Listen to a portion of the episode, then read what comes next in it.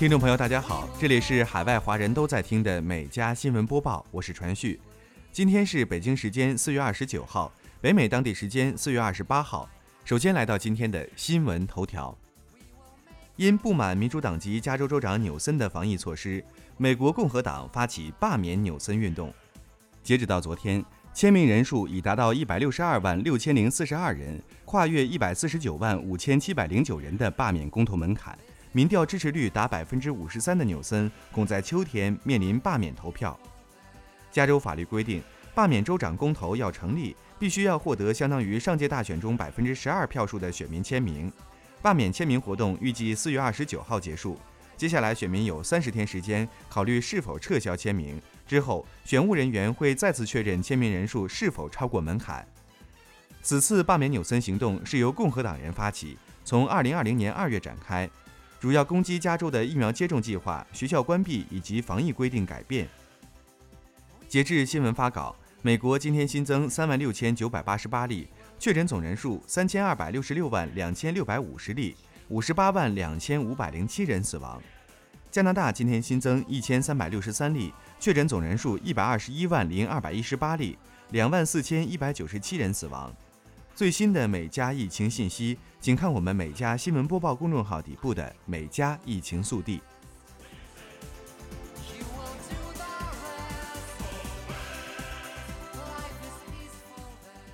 接下来进入今天的焦点新闻。当地时间二十七号，美国疾病控制与预防中心发布最新指引称，完全接种新冠疫苗的民众在一些户外场所可以不佩戴口罩。当天，美国总统拜登也宣布了这一规定，同时强调，在参与音乐会、大型会议或者体育场等活动时，佩戴口罩仍然是被鼓励的行为，并呼吁尚未接种疫苗者赶快接种。不过，当天发表讲话前，拜登在室外时却仍佩戴着口罩。有记者对此发问后，拜登表示希望记者看到他摘掉口罩的动作，并且他在走进室内以前都不戴上。据统计，美国目前已有超过1.4亿人至少接种一剂新冠疫苗，占到总人口的42.5%。完全接种疫苗人数超过9588万人，占总人口28.9%。据美国全国广播公司27号报道，美国佛罗里达州将在未来几周内释放英国牛津昆虫技术公司设计的约14.4万只雄性蚊子，与雌性埃及伊蚊交配。从而使其后代无法生存，以减少疾病传播。据统计，虽然埃及伊蚊约占岛内地区蚊子总数的百分之四，但实际是所有蚊媒传染病的罪魁祸首，会传播登革热、寨卡病毒和黄热病。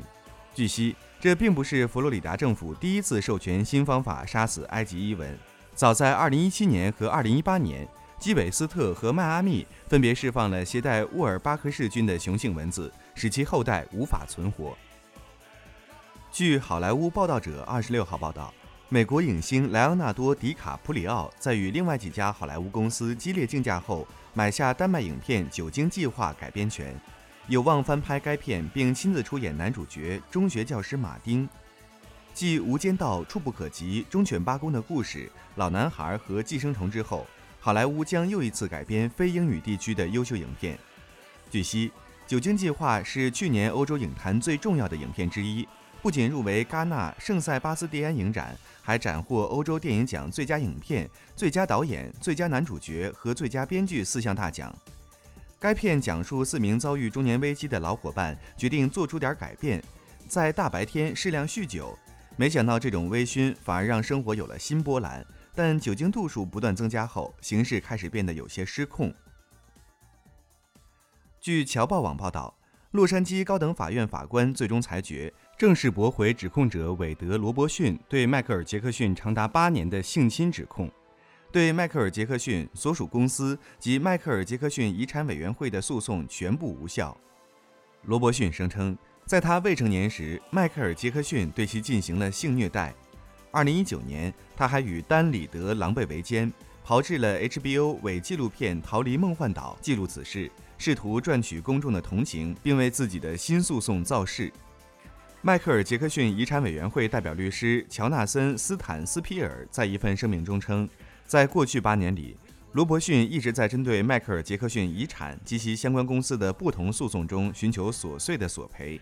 他已经接受了近三十份证词，检查并提交了数十万份试图证明其主张的文件。然而，法官再次裁定罗伯逊的主张毫无价值，不需要审判。他的最新起诉被驳回。四月二十七号，美国华盛顿特区大都会警察局发布声明表示，其内部系统遭到黑客入侵，部分数据文件被窃，并且黑客向警方提出了勒索赎金。警方已邀请联邦调查局对该案进行全面调查。目前，关于黑客的信息以及其系统漏洞造成的全部影响仍未确定。据悉，这些黑客似乎与 Barbook 有关。Barbook 是勒索软件的传播者，在黑客要求以现金支付赎金之前，他会锁定私人或敏感信息。该组织今年至少已对五起备受瞩目的公司违规事件负责。遭受攻击的华盛顿特区大都会警察局下属警官和工作人员达四千多名，是全美十大警察局之一。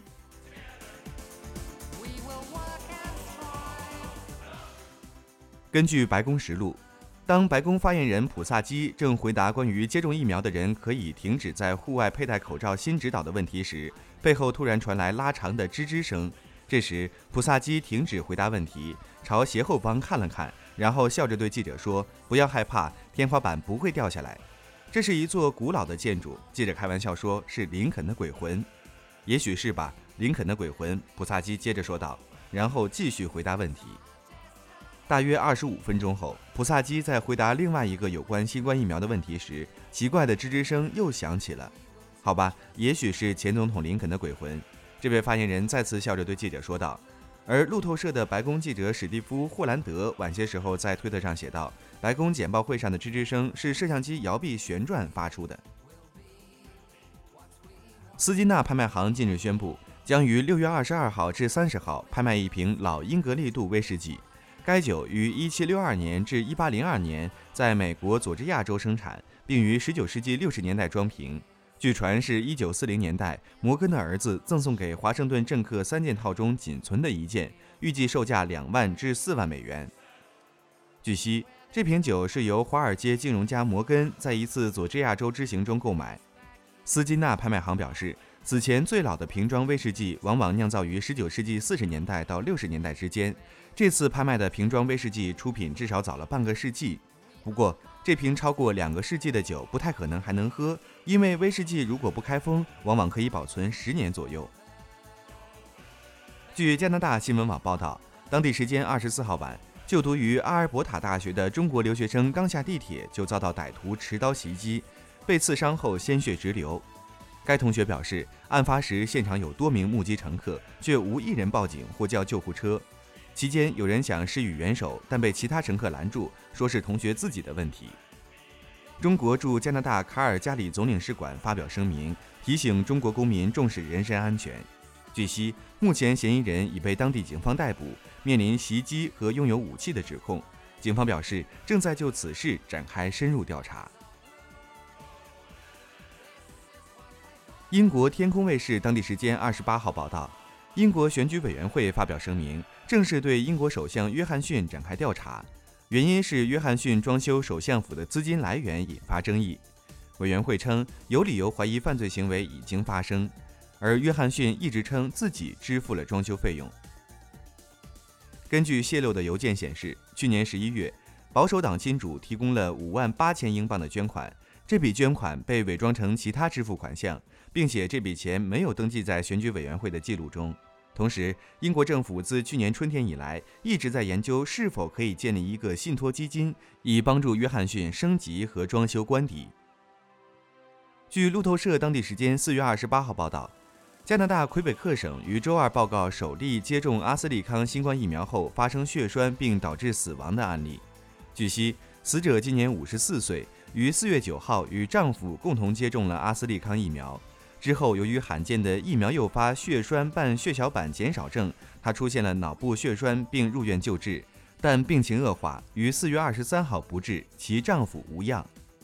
据悉，加拿大已经报告了至少五例接种疫苗后出现血栓的情况，而魁北克省卫生官员的说法称，加拿大魁北克省已经有四十万人接种了阿斯利康新冠疫苗，目前的情况不会改变该省的疫苗接种策略。接种阿斯利康新冠疫苗的好处超过潜在风险。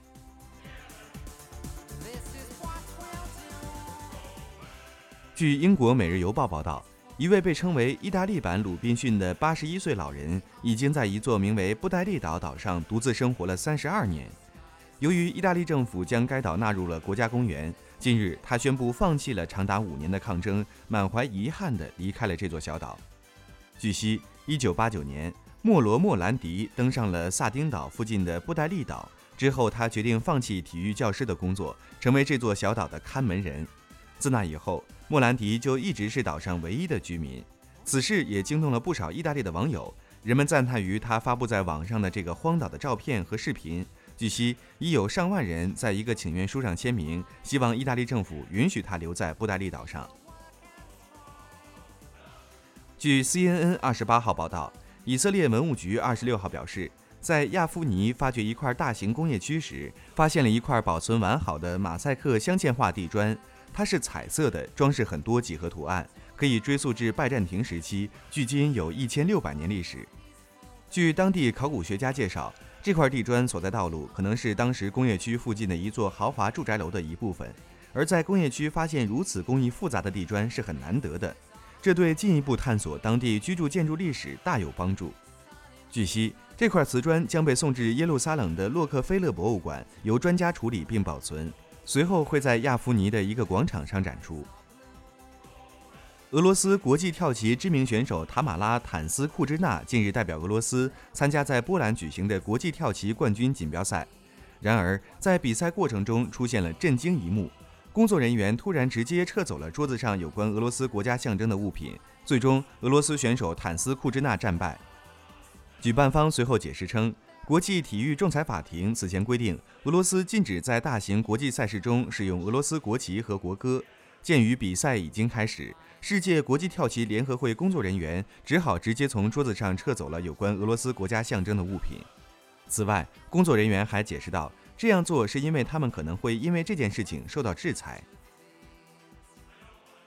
据 ABC 四月二十七号报道，当地时间二十六号。澳大利亚一名叫做珍妮弗·泰勒的人和朋友相约去澳大利亚昆士兰州北部汤斯维尔的一条小河中划皮划艇。划着划着，他突然发现水面上鼓出来一坨奇怪的东西，他便顺手用船桨把它捞了上来。珍妮弗的朋友凑近一看，发现这个怪模怪样的东西竟然是有着鱼中第一毒的石鱼。幸运的是，珍妮弗当时没有用手去捞。据悉，石鱼的背上有十二到十四根刺，含有致命毒液。人类被刺中可产生剧烈疼痛、呼吸困难、心脏衰竭等症状，若不及时治疗，严重者可在二到三小时内死亡。南非东部沿海夸祖鲁纳塔尔省一名叫做贾里诺德曼的三十八岁男子，在外出下水捕鱼时被一头大鲨鱼袭击，所幸鲨鱼在抢走他手中的鱼之后便离去。事后，他也发现头部受伤，最终惊觉那是鲨鱼牙齿碎块。而他也在脸书上传他徒手拔下牙齿的过程。视频中，他发出痛苦的叫声，伤口周遭也有部分血迹。贾里诺德曼表示，过去曾有遇过鲨鱼上百次的经历，但这种情况还是第一次遇见。我摸了自己的头，感觉有东西卡在头上，起先以为是我被刺伤，但当用车上后照镜照了，才发现那是骨头的颜色，是一小块鲨鱼牙齿。以上就是今天美家新闻播报的全部内容，我们明天再见。